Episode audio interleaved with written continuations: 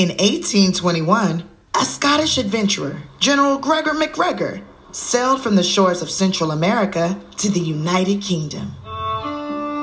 On his travels, he earned a royal title, His Highness Gregor Cacique of Poyais. And he arrived in London with an opportunity of a lifetime.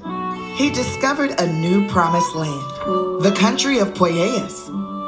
A book, Sketch of the Mosquito Shore, including the territories of Poyais, by an elusive captain, Thomas Strangeways, described rivers lined with globules of pure gold and soil so rich it could yield three harvests a year.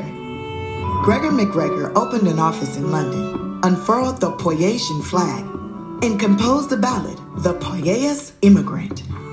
Your fairy land, O wealth and joy, a home, O rest to bless the weary. We'll all a gang